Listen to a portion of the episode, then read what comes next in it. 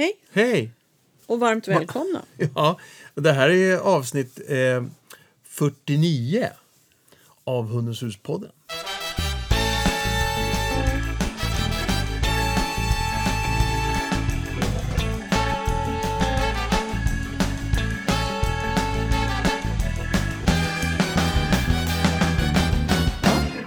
50. Snart 50 plus har vi där egentligen avsnitt Ja, men- 63. Tror jag. Hörru du, Silla. ja. Eh, f- det, här är, är, det här avsnittet så ska vi prata om eh, hundmöten och andra möten. Och det här är del två. Ja, Eh, del ett som vi pratade om förra veckan, eh, eller för ett par veckor sedan, så var det lite allmänt sådär. Och så sa du, nej, vi kommer behöva ett del två också. ja. Ja.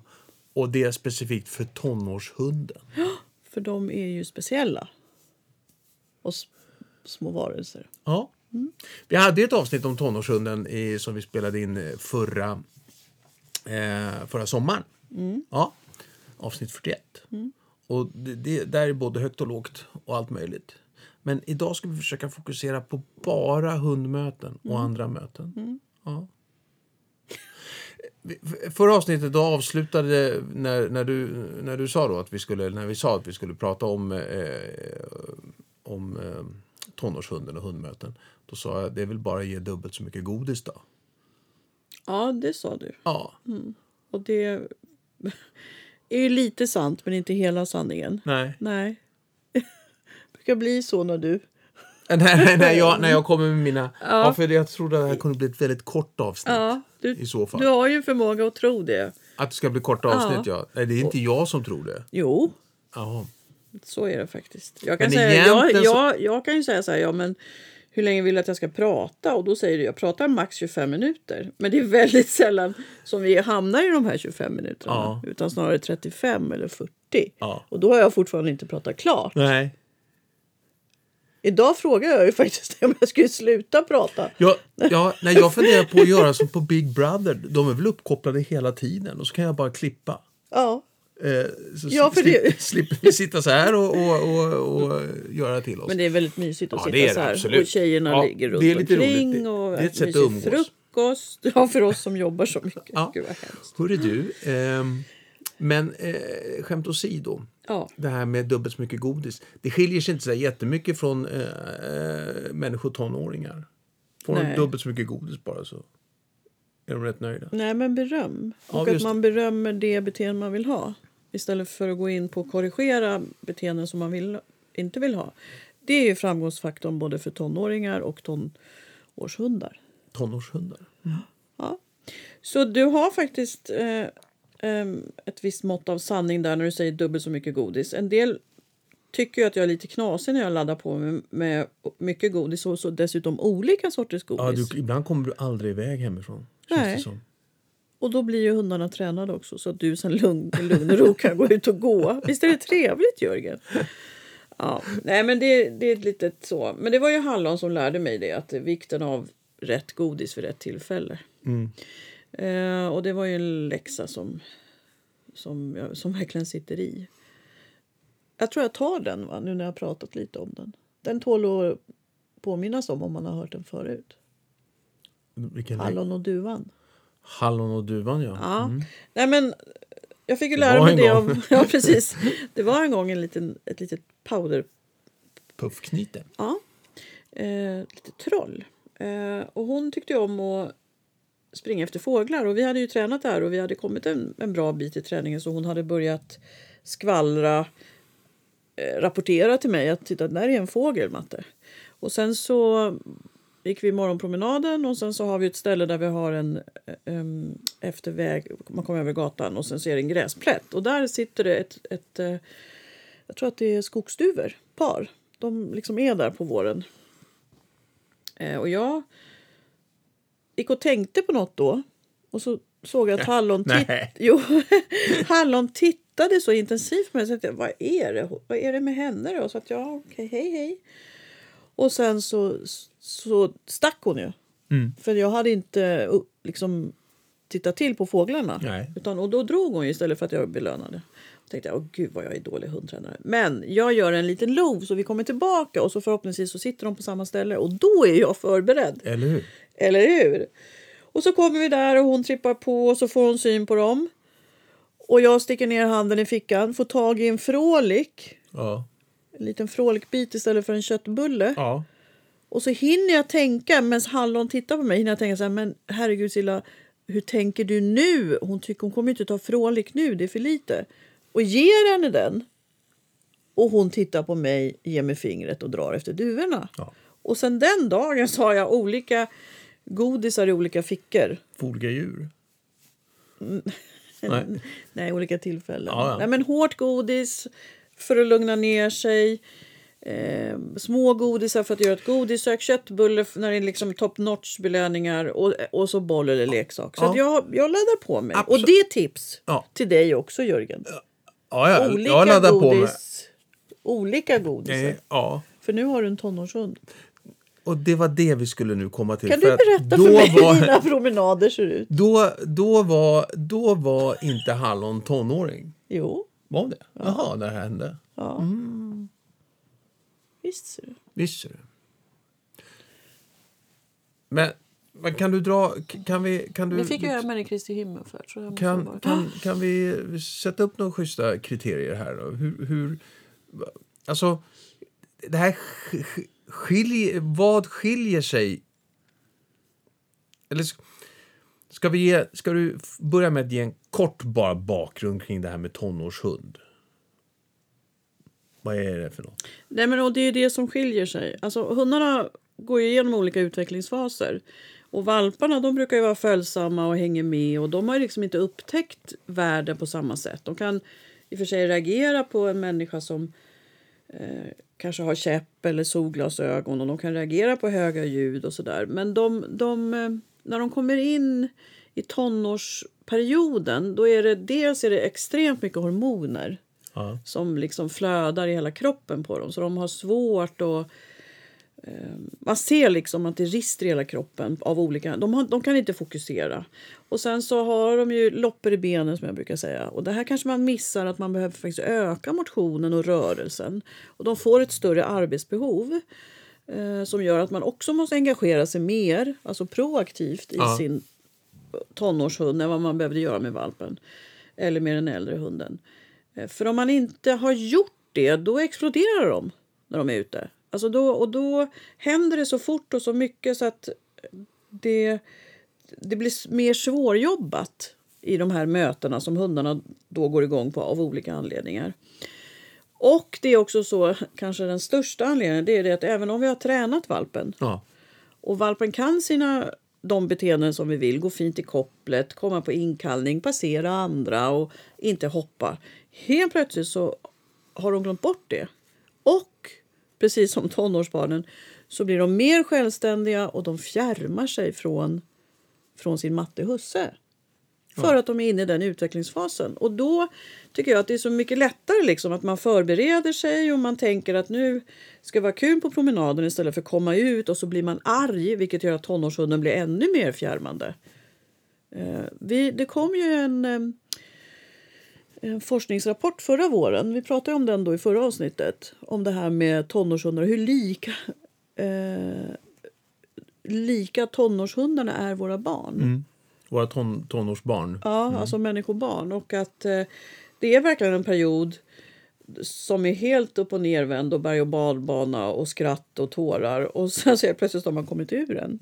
Så att de vill ju också ingjuta mod i att det här är en kort period i hundens liv. Liksom. Just det.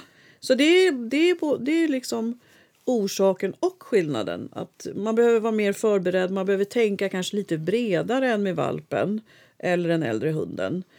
Ehm, nu pratar vi inte om hundar som kanske har en, en ryggsäck av dåliga erfarenheter av olika slag utan nu pratar vi verkligen specifikt om tonårshunden. För har man en hund med dåliga erfarenheter så behöver man också ta ett liksom bredare helhetsperspektiv Ja. och även tänka andra... Det kan finnas andra faktorer också som påverkar där hos en, en hund med beteendeproblem. Så det pratar vi inte om idag. Det kan vi ha som ett tredje avsnitt. Men, men om man... Om man ehm, när den här tonårstiden drar iväg så att säga. Mm, Finns det risk för, för att det, det har, ju, har vi pratat om förut och vikten av att den är faktiskt är en övergående fas liksom. Mm. Så man inte tror att så här nu blev den. Men kan den ändå få med sig eh, om vi, vi säger att, att tonåren blev bagaget. Om, ja, då har du ju en hund som har det för resten av livet. Alltså det du gör under valptiden lägger grunden för det du kan göra med tonårshunden som sen blir den vuxna hunden. Ja, just det. Men jag, men- jag menar, det, det är inget... Man, man har en, en valp som fungerar jättebra. Det, Mm, det, Allt har funkat. De har gått några kurser och, och det, den, är, den är så, funkar väldigt bra. Och så plötsligt kommer tonårstiden och de hör inte och lyssnar inte och sen så drar det iväg. Då menar jag, är det då under, om jag inte liksom är med här under tonårstiden, kan det bli ett bagage i sig? Ja, då Ja. befäster du de beteendena som du kanske inte vill ha. Nej. Till exempel att eh, hoppa fram eh, för att stjäla mössan på barnen som man passerar eller hoppa fram för att vakta. Så det är, det är ändå någonting att, att hantera. Det är inte bara en fas Nej, nej, nej. och, och, och låt, det- låt, det- låt oss ta oss förbi de här tre månaderna liksom, sen så är vi ur det. Nej, det, blir, det, det kan verkligen bli så att det man missar på tonårsperioden det har man hela livet sen. Ja men gud, så, det här är ju en hemsk historia. Nej, ja. det är inte hemskt. Nej, det, det- är snarare nej. tvärtom, Ja, tvärtom. eftersom alla lyssnare lyssnar nu. Alla lyssnare lyssnar, ja. ja det Ja, hoppas vi. Till skillnad mot här hemma emellanåt. Där alla Nej, men- män inte lyssnar. Nej, precis. Nej. Eh, nej, men det Ja. behöver, nej, men det behöver inte alls bli farligt eller jobbigt eller mörk historia. Man behöver bara vara medveten om och vara proaktiv. Istället för... Och det, och det som Hur, lång- hur, hur, lång- hur, hur länge nej, kan nej, säga en nej, sak. det här måste man faktiskt veta om man vill lyssna vidare på det här avsnittet. Hur lång tid kan en tonårstid vara? Jag tycker att det pågår från... Eh, nu är ju Zoe har ju fyllt sju månader nu och hon har ju hamnat i det här för några... några alltså hon blev ju plötsligt lite vuxen och tonåring samtidigt när hon blev sex månader. Och nu är hon ju sju månader. Eh, så det händer vid fem, sex månader och sen är det lite beroende. Och det kan också inträffa vid sju, åtta månader. Återigen, ras och individ. Så är Ja. det alltid. Och man brukar säga att de mindre raserna fortare mognar fortare både fysiskt och psykiskt och därför då eh, hamnar fortare i tonårsperioden. Ja, Starten är vid runt fyra månader då man börjar producera testosteron. okej. Ja. Och sen kommer det olika snabbt. Sen håller det i sig tycker jag med berg och dalbanor. Ja. Kanske till ett och ett halvt, ett, ett och ett halvt år. Ett, ett och ett halvt år. Vet du den, nu ska jag säga någonting som är en mörk historia. Vet du den vanligaste avlivningsorsaken är på hundar? Och det här är i och för sig en äldre undersökning från ett av våra grannländer. Mm. Men det är hundar, främ- främst hanhundar runt ett, ett och ett halvt år. För man har inte mäktat med. För då ställde även veterinärerna frågan. Man mäktade inte med att ta Nej. sin... Eh, utan, och, då, och det är det jag menar. Det kan verkligen bli en mörk historia. Därför att det blir bagaget för resten av framtiden. Ja. Och, ha, och är man inte då inställd på det, vet vad man ska göra och ser till att göra det. Då blir det inte så, då, då blir det liksom, det blir inget roligt. Det var Nej. det jag skulle komma till också. Därför att det är inte bara så att när min tonårshund förändras så föränd, då förändras ju jag också. Ja. Och har jag jobbiga promenader så blir det jobbigare att ha hund. Ja. Och då drar vi oss för att gå ut med hunden för den håller ju bara på att jaga joggarna och ska springa efter ungarnas mössor eller eh, taxerna börjar vakta Ja. mot andra och skäller ut alla så jag skäms och så gör det utfall i kopplet. Eh, ja, då blir promenaderna mindre och då får hunden mer energi och då kanske den blir rastlös inomhus börjar tugga sönder eller liksom vankar och har sig. Så det, det är verkligen så att vi gör någonting bra om tonårshunden. För de är ju eh, väldigt med och alerta och tycker om att jobba, tycker om att vara ute. Så vi kan göra något positivt av det. Men vi behöver vara proaktiva. Och proaktiva är i det här sammanhanget. Att vara förberedd ska jag kanske säga. Ja. Ja, att, att förbereda mig genom att stoppa på med olika godisar. Ha, se till att ha tillräckligt mycket godis. Eh, och också ha med mig en leksak. Har jag inte börjat grundat med leken så tycker jag att gör det. Eh, jag märker ju resultat på Zoe så fort jag tar fram leksaken. För det händer andra saker i kroppen när du leker än när du äter. Och vi kan ha, använda det på olika sätt under promenaderna. Men om jag ger en godisbit till Zoe så kan ju hon fortfarande stå och titta och liksom så. Men om jag plockar fram leksaken då är det ju ofta så att då är det hon och jag. Ja. Om jag, ger en, om jag vill göra en längre, liksom så här, då gör jag en fine dining och tar fram en godisbit som, som håller länge. Men leken, jag kan ju leka länge med henne. Ja. Så att det finns en enorm fördel med godis. Hunden går ner i varv, vi kan göra godissök vilket betyder att vi byter tillstånd, system i kroppen på hunden. Så att istället för att vilja hälsa, vilja skrämma bort den andra eh, eller bli rädd för, det finns ju mycket rädslor också under tonårshunden om, om vår hund är lagd åt det hållet. Ja men då, då byter jag så jag börjar leta godis eller kotten eller bästa leksaken. Och då klarar jag av alla de här yttre stimulierna, triggerserna. Ja. Eh, om det är till ett långt avstånd. ja, Ja. Eh, och sen då med leken så är det så att jag bondar, jag är tillsammans med hunden. Vi gör någonting, jag leker med hunden. Eh, men nackdelen med leken är att hunden triggas. Den går upp i stressnivå. Så att, Så att när, det- när nästa joggare kommer så... Ja, då ligger hunden redan i hög Ja. stress. Och istället för att vända upp mot mig och be att få leka så kanske den vänder sig mot joggaren för att springa efter och nafsa i byxbenet. Liksom. Eller ta tag i den här äh, stav Eller leka. Ja, men det är ju lek för hunden. Men joggaren tror jag inte upplever det som Nej, lek. nej, inte riktigt. Nej. Och de kan ju gå, jag, går ju mycket på Gärdet som är det här stora fältet i Stockholm. Och nu har ju hästarna börjat dyka upp. Och då tänker jag direkt att eh, en häst som går, rör sig fort, hundar går ju igång på rörelse. Och så är ju inte klar med hästar än. Eh, eller djur som rör sig på, på avstånd. Och en häst som skrittar, det är, det är svårt. En häst som travar, då börjar det bli jättesvårt. Om den galopperar, då har vi ju liksom ett djur, ett, ett djur som rör sig väldigt snabbt. Eh, och då skulle hon kunna sticka även om det var långt bort. Hon gör ju det på löv och när kråkorna går upp. Så där har jag ju tränat väldigt mycket eh, inkallning från löv och kråkor och då med leken som belöning. För det är då en ersättning då för jakten. Så kan vi latcha liksom. Ja, så att det, nu är det ju kändes som att det blev jättestort på en gång. Men, eh, Ja, nej, om vi men... har, mm, mm, mm. så att mycket godis, hårda godisbitar för att lugna, små godisbitar för att liksom eh, leta godis. Eller man kan ju slänga det. Jag tänker ju att man inte bara ska mata på med sin hund utan man faktiskt ska ha någon begränsning av godis, även om det ibland inte känns så. Och sen väldigt gott godis, till exempel köttbulle, ost eller korv som eh, när det blir väldigt svårt. För man kan ju locka med hunden med godiset. Man kanske inte hinner göra godissök eller hinner leka med hunden. Nej, men då kan du ju ha vad vi kallar för godismagnet. Man har en korvbit i handen och så passerar man bara. Då har vi inte tränat, men vi har klarat situationen för vi skulle med bussen. Ja, ja, apropå tillstånd så, så jag är ju en sån här eh, poddlyssnare annars. Jag, när jag går ut med hunden så stoppar jag gärna in och, och lyssnar lite grann eh, på något. Men eh, det gör ju inte jag när jag går ut, när jag har med mig henne. För att eh, jag märker att jag, det går inte. Jag, jag behöver liksom, jag behöver vara med. Jag hör ju inte om den här joggaren eller cyklisten kommer bakifrån då. Och jag märker också att jag tittar inte riktigt lika långt fram. Och jag tror att Zoe, hunden, märker att man är i en annan värld. Ja.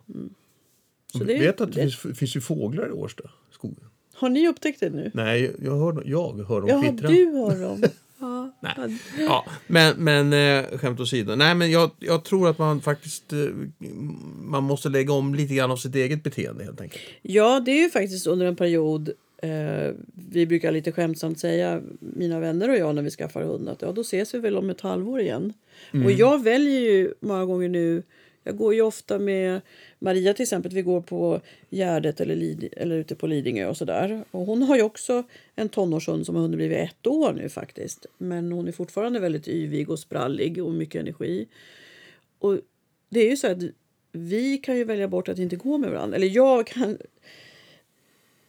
jag kan ju välja bort att tänka så här, nej men nu, nu måste jag gå med bara Zoe eller nu behöver jag gå med bara vår familj. Därför att to- Näva då, Marias underbara certitik och Zoe, de, de är ju explosiva till tusen. Ja. Och då blir det inte så mycket träning för då, då, då jag ligger inte jag har inte tränat så pass mycket så att jag kan träna Zoe i de situationerna. Nej. Så jag kan inte ropa på henne om hon leker med nävar för hon skulle inte lyssna. men om två månader eller om en månad kan jag göra det. Men nu kan jag säga så här, när, du väljer att, att, när, när ni väljer att träffas som det är nu, då är det, är det mer av att det är eh, tonårsdisco typ. Ja, exakt. Det, Ja. det är liksom Och ingen vill tonårsdisco. gå hem. Nej. Nej. nej.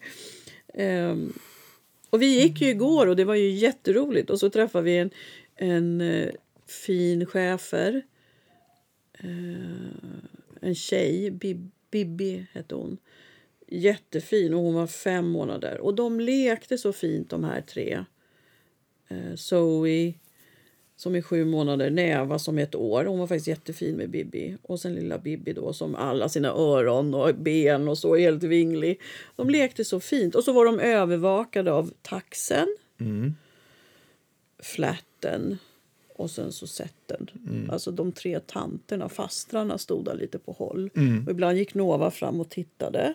Mm. Och Mira såg till att de inte kom för nära Ja, mig där Nej. godiset var. Så hon, hon passade. så. Och Jaffa hon, hon eh, bara kollade. Så. Nej, det var jätteroligt. Och det var så fint. Det var så härligt också med eh, på den platsen man kan gå där på Lidingö för det är inhägnat och så. Man får ju inte släppa hundarna nu ska vi också säga. Första mars. Ja, just det. Så att eh, man får tänka på det. Alla, alla eh, ungar i, småungar i naturen. Men, men du, ehm, om du nu säger liksom att hormonerna kör också, Mm. då, då är det väl så, eh, och här är väl eh, skillnad på om jag har en, en, eh, en tonårstik eller en tonårshanne. Hur då menar du? Äh, var, var uppmärksam på. För alltså blir det så här då. Jag tänker att tonårshannar, de ska väl ut och slåss. Och, Typiskt manliga menar du? ja, Nej men så är det. Det finns ju en... Eh, alltså mer hävda sig medan tonårstikarna... eh, blir vad- flams, fladdrigare kanske. Ja, nej men så är det ju.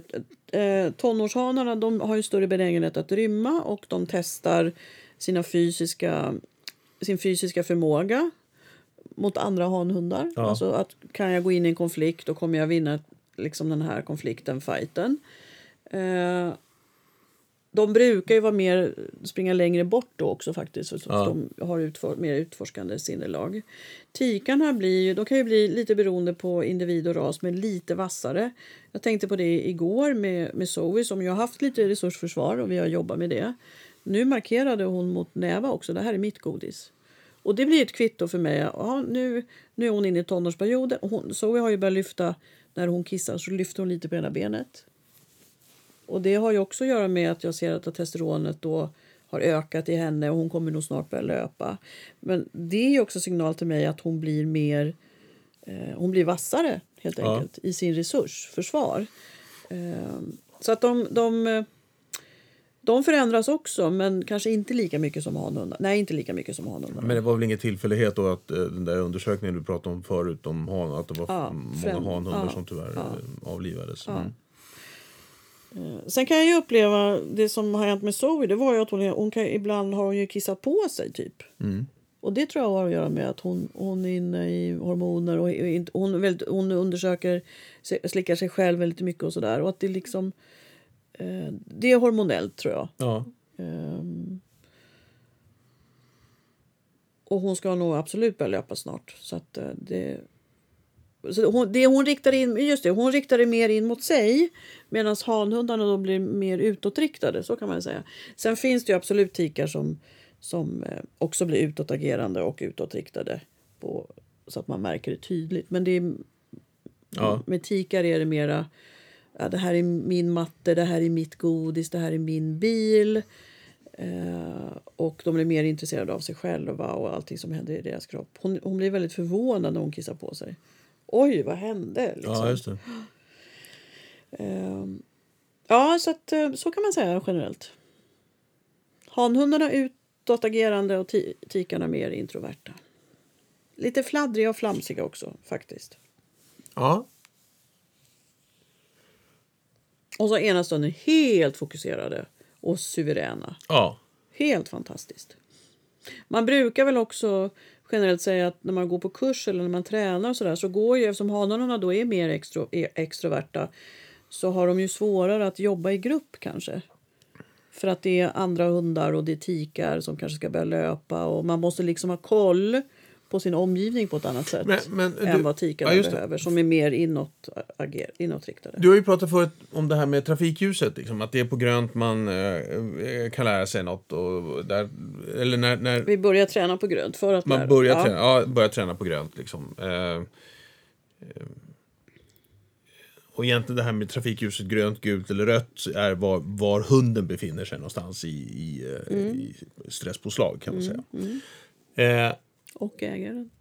Ja, även ägaren också. Eh, men kan tonårshunden fortfarande... Befinner sig inte tonårshunden ständigt, låter det som, i ett, ett gult övergående till rött läge? Jo, eh, Och följdfrågan på det, kan den lära sig något? ja. Och det handlar om avstånd. Ja, det handlar om avstånd och sen handlar det om vad man gör emellan kurstillfällena. Okej. Det är precis det som min tandsköterska tjatar på. Det är vad du gör emellan det hos tandläkaren, Ja. tandhygienisten. Ja. Inte att du går dit. Nej. Det finns inga genvägar med tänder och hundar har jag fått lära mig. Nej men så att du, Den du, hårda vägen. Ja, du, du, du vårdar ju... Nej, men du börjar ju träna hemma och du lägger grunden. Och du kan ju, man kan ju välja eh, tid när man går ut. Alltså, ju mer mitt på dagen och desto soligare, desto mer folk är ute. Ja. Så att om jag har tränat och så eh, vill jag testa min tonårshund då behöver jag kanske inte gå ut klockan 12 på lunchen när det är soligt. Nej. För då kommer det vara väldigt svårt att se vad din hund kan. Utan då kanske man går ut klockan åtta en, sönd- en söndag morgon Men istället. du som vill flytta till Italien alltihopa, hur ska det gå då? Det är ju jättemycket sol. Vi kommer aldrig komma ut. Ja men de har siesta. Jaha, då går vi ut. Nej. Ja. Nej men så man får tänka liksom. ehm, och hur, mycket, hur mycket kommer det vara i rörelse? Ju, ju mer människor, hundar, fåglar och liksom så. Desto mer, svårare blir det för hunden.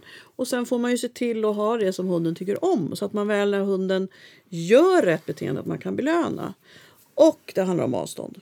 Jag, jag kan ju inte nog sluta tjata om det. Nej. Har, jag en hund som går igång på fåglar på 10 meter Mm. och vill sticka efter, som Zoe med kråkorna nu, Ja. då kan jag inte vänta tills hon är 10 meter ifrån. Då måste jag ju börja göra någonting 12 meter ifrån. ja. Och, ha, och gör jag så att jag tränar henne 12 meter ifrån kråkorna och så flyger de upp precis, så har jag liksom jag höjer ju hennes stresströskel då hela tiden så det blir svårare för svårare att gå, gå igång på kråkorna för att jag kan belöna rätt beteende. Istället för att korrigera henne när hon är bland kråkorna.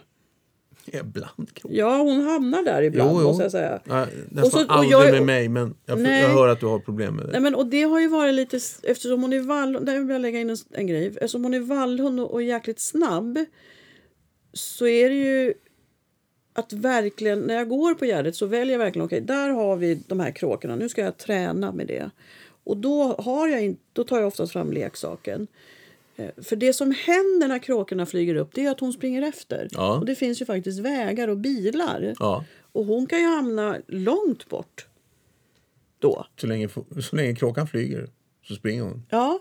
Det, Så, om, så det jag har gjort nu det är att jag tränar henne på långt håll mot kråkorna och jag belönar henne med verkligen top notch.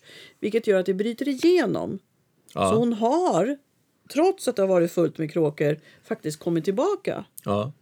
Och även vid löv tränar jag ju det här. För hon har ju väldigt mycket vall i sig. ja, det var väldigt blåsigt i morse och det var väldigt många löv om man säger så. Tänk vad många tillfällen till inkallningsträning du hade där. Ja, Hur eh, många tillfällen tog du tag i? alltså jag gick ju upp i skogen där det bara lät. Nej, men, och Ja. Tänk om du nästa gång bara, ja, men okej, jag kör tre inkallningar. Ja, Så har du gjort tre inkallningar från löv, vilket kommer göra det bättre från vall. Alltså när hon springer efter en, en motorcykel eller skateboard eller fåglarna eller hästarna eller vad det nu är. Så att dels måste vi vara specifika och vi måste vara generella. Och alltid tänka avstånd och rätt belöning. Så att man inte är där på orange. För då lyckas inte hunden. nej. Kändes det hårt nu när jag sa att du skulle träna Ja, inkallning? ja, det- ja, ja, exakt, exakt. Men, Nova tycker det är hörru jätteroligt. du, skulle, skulle, man kunna, skulle man kunna säga så här, alltså utifrån ras också, nu pratar du ju liksom Zoe som en vallare. Eh, om man, eh, när man sitter där hemma med sin hund och så nu börjar dra ihop sig till tonårstiden. Då kan man gå in och titta på i, på i rasklubben och säga vad är det för hund jag egentligen har köpt. Och vi har ju några rasavsnitt också faktiskt. Ja, just det. Ska man, tar man det gånger tio ungefär, då vet man ungefär vilken utmaning man kommer få när den är tonåring. Ja. Alltså förstärks, alltså de, de jobbiga sidorna. Ja, det som vi har avlat för. Ja, det som vi har avlat Ja, för ja. Förstärks just den delen under tonårstiden. Ja. Liksom. Jag tror att jag reagerade mot gånger 10 för det kan inte jag stå för. Det får du stå för. Ja. Men att det förstärks, ja. Ja. Och det är väl det som i och för sig är så häftigt då att om man nu har, nu ska vi inte prata vallhundar, så vi kan prata retriever och spaniels som inte jagar så mycket. Det finns där, men de jagar inte lika mycket. Men de är extremt förtjusta i människor och andra hundar. Ja, Så det är ju det som är problemet. ja, Zoe springer ju inte ofta fram till andra hundar med mig. nej, För det har jag tränat. Ja. Ja. Ja, ja, hur är det för dig? ja, Det ska vi inte prata om nu. nej. Nej. Eh, men om man har en flat så får man ju träna liksom människor och andra hundar. Eller en cocker spaniel, eller, Ja. alltså en retriever spaniel. Och vissa andra vallhundsraser också. För de älskar människor. Det är deras största frestelse i livet Ja, och deras största glädjeämne. Och, istället, och då tänker, tänker jag så här, ja, men om jag nu har en hund som tycker om människor eller andra hundar, var glad för det. För det är mycket jobbigare om de inte gör det eller är rädda. För då, då är det lite tungt faktiskt, Ja. både för hund och ägare. Jag har en hund som är glad i andra hundar, han är glad i andra människor. Ja, men vi tränar det då. Och, ist- och är lite proaktiva, förberedda att när hunden ser en annan hund eller människa innan hunden har blivit så översvallande bara står och viftar lite på svansen eller har fått syn på, belöna det. Med, eh, med att få bära någonting. De här, alla, alltså retrievers och spaniels brukar tycka om att bära. Eller göra ett godissök, gå in i ett annat tillstånd. Eller det som vi kallar för motbetingning som sen blir skvallerträning. Att man liksom lär hunden skvallra, rapportera. Där är en annan hund. Där är en annan människa. Eh, så att det, eller gör värsta cirkustrixet ja, då kommer ju hunden eh, inte bli utåtagerande. Utan om vi fångar rätt beteende precis innan den vill springa fram och hälsa så får vi in ett nytt beteende som vi förstärker och förstärker och förstärker. Och till slut så har det slagit liksom igenom. Så att aha, andra människor behöver inte betyda att jag ska springa fram och vara glad. Jag kan vara glad med min matte och husse och göra en cirkuskonst eller bära någonting eller eh, liksom så. Men det är inte så att de inte får hälsa på den här människan sen? Nej, de kan Eller få... det, det är inte så att de liksom, eh, om du säger att det här kan pågå mellan 5-6 månader upp till ett och ett halvt år så är det inte så att de inte behöver träffa andra Mm. eh, människor på ett år. Men då kommer vi in i det här allt gott kommer ur mig. Ja. som jag gillar. Mm. Eh, I, I hemma hos oss är det mesta goda kommer ur mig. ja, För det är jag som lagar. mat. Ja. Eh, nej, men så när jag har fångat upp hunden eller om, jag, om hunden vill fram till en annan hund eller människa så låter jag inte hunden göra det förrän jag säger varsågod. Nej. Utan jag väntar och får in ett lugn. Eh, kanske står och belönar med godis eller så. Om jag nu har en person som hunden ska hälsa på. Och sen när hunden har, liksom har andats ut så varsågod gå och hälsa. Eller att personen kommer fram. Men nu var vi inne... Ja. Ja. Du, du pratade lite grann här om, om arbete. Jag vet att det gjorde vi i förra avsnittet också. Liksom det här med att det är ett, uttrycket är ett icke-kompatibelt eh, eh, Beteende. beteende. Ja. Eh, för du sa att den kan alltid bära något eller kan alltid göra något eller så vidare. Så vidare. Och, och det, det, det kan man fortsätta använda även på tonårshunden såklart. Då. Ja. Och om man nu inte har en hund som tycker om att bära, men då kanske man kan köpa en, en klövjeväska och så får hunden bära sitt godis eller bajspåsarna eller Ja. kaffet eller vad det nu kan vara. Liksom. För då kommer den i jobb.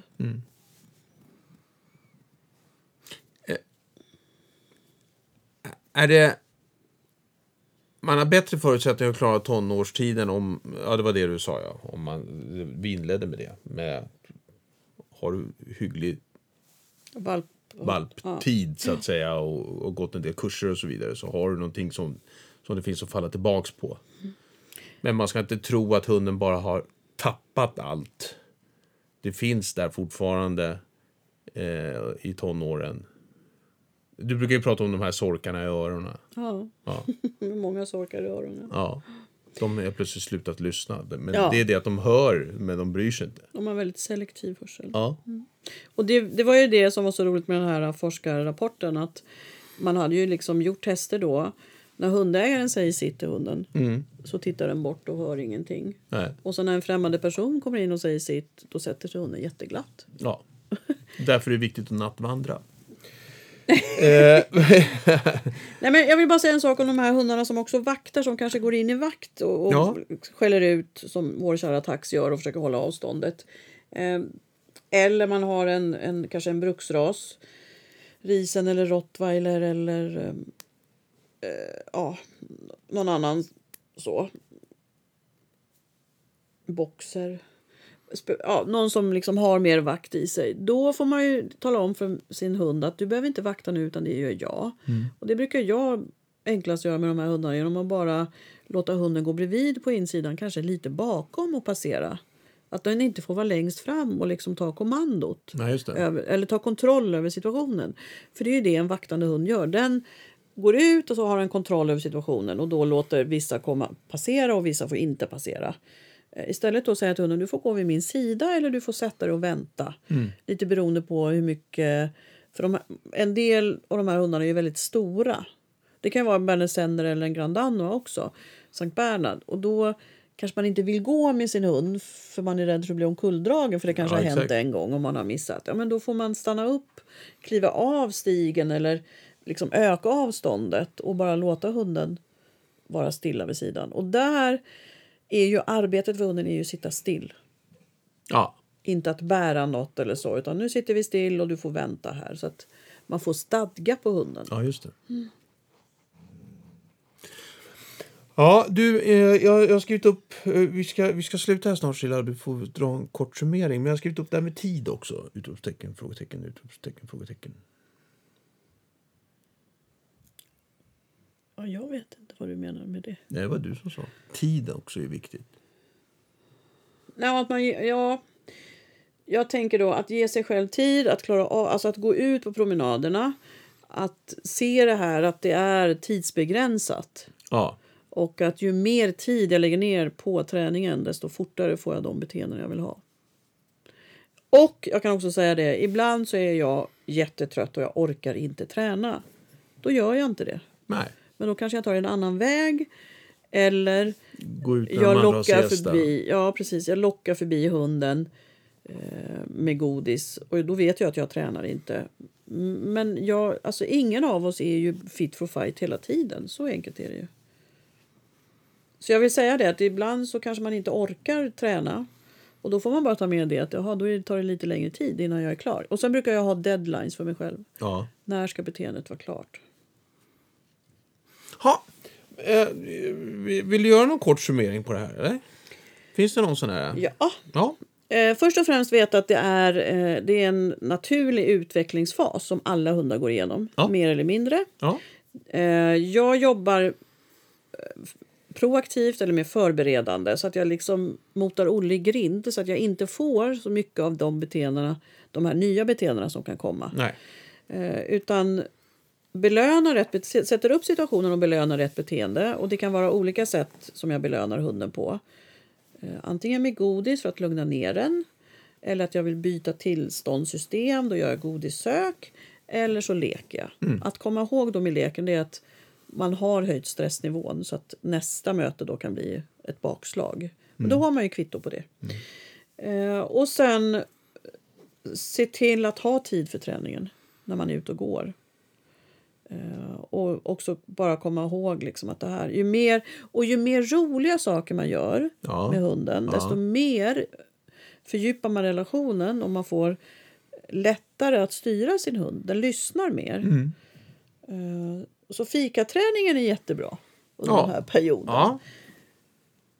Och sen är det faktiskt så att jag, och det har ju vi också valt bort när det gäller tonårsbarnen, att man har några få regler. Därför att regler skapar konflikter och konflikter skapar avstånd. Så man håller på viktiga regler, absolut. Men man kanske inte håller på och tjafsar om små grejer. Nej. Men man håller fortfarande på regler och man är fortfarande väldigt konsekvent i dem. Vi har ju bilen och dörren Ja. och att inte springa fram till andra. Det är viktiga regler för oss. Men om hon bär in märgbenet lite halvskitigt och lägger på mattan, det tjafsar vi inte så mycket om nu. Utan då lägger jag istället ut en filt eller ber henne gå ut med det. Ja. Hon tittar på mig så sött idag. Hon kom in med märgbenet. Och så tittar hon på mig. Sådär. Testande verkligen. Ja. Ska du säga något nu eller? Och då sa jag så här, men Zoe det går jättebra. Kom in och lägg dig du. Tittade hon på mig. Så vände hon ryggen åt och så gick hon ut och la sig på altanen. Det var så Ja, det var för att ja, hon gjorde det där med mig också nämligen i morse tidigt. Nej. Jo. Ja. Då kom hon in och tittade på mig, gick förbi mig, hoppade upp i en av eh, Fåtöljerna. fåtöljerna där vi hade vittvätten. Och då sa jag, nej, det här går inte, sa jag. Ja. Och så gick jag fram och så tog jag märgbenet och så kastade jag ut det. Fast då var det ju faktiskt så att det var, det var viktigt. Det var rentvättat där. Kläder. Ja. Ja. Det var ingen som hade lagt över något där. Nej. Nej. Ja. Fast det blev ingen konflikt ändå. Nej, just det. Nej, jag bara tänkte, hon tittar väl på dig och undrar, undrar vad hon, den där, vad Ja. Matte kommer göra. Husse sa så här och Matte säger så där. Ja, precis. Får vi se. Precis. Ja. Nej, men och, och det ska vi väl säga att vi har ju en regel som säger att vi har inte skitiga märgben inomhus. Nej. Utan då får man gå ut med dem. Eh, har de väl hamnat på altanen så brukar de få vara där tills vi slänger dem. Så att det är ju faktiskt en regel men vi håller inte på den om det inte är så att man lägger sig på vittvätten. Men det är också en dialog hör jag. Du hade ju en dialog med henne. Det är inte så att bara ut med det, ba, ba, ba, ba, utan nej men hörru det här går inte. Nej. Nu får du gå ut med benet. Ja. Men hon var verkligen så när hon kom in att hon verkligen tittade på mig och, Undrar och testade. undrar om det går det här då? Ja. Undrar om det går med henne? Fast då hade jag ju tagit hand om tvätten. Så satt i den stolen till och med. Ja. Nej, men Ja, det är strålande. roligt. Ja, det är kul. Hörru du Silla, eh, ska vi säga så? va? Men ska vi ha hundmöten del tre då lite om man har ett beteendeproblem? För det är ju faktiskt en annan sak att tänka på. En arg eller rädd hund. Ja. Eh, att man har det själv. Man har fått det. Man har kanske fått en omplaceringshund eller Ja, ja. hunden har lagt på sig med ett beteende som man inte vill ha. ja men då är det bara ännu mer godis. Ännu större avstånd. ja, men hur svårt kan det vara? Jag har ju bara fattat det här grejen nu. Vi kan väl höra nästa gång. Jag tror att det finns lite mer saker att göra. Det tror jag. Eller jag vet det. Du vet det. Ja, vi får se då. Ja, Den som, som lyssnar får höra. ja Helt enkelt. fint. Ja. Bra hörni. Eh, tack eh, Silla. Eh, så kan man ju gå in på Hundens hus. Och se var vi finns, Ja. vad vi gör. Och... Och eh, på Hundens hus Play här nu så bara inom en eh, veckas tid här i april så eh, kommer det lite mera smått och gott. Eller hur? Ja. Lite föreläsningar. Både inspelade och, och framtida. ja, och där har jag i huvudet på din hund där, där är det faktiskt om, lite om hjärnan och känsloträning och sådär. Ja, Fördjupning i det vi pratar om nu. det är roligt. Det är jätteroligt. Bra, bra. Då Ha det så. bra. Ja, ja. Hej då. Hej då!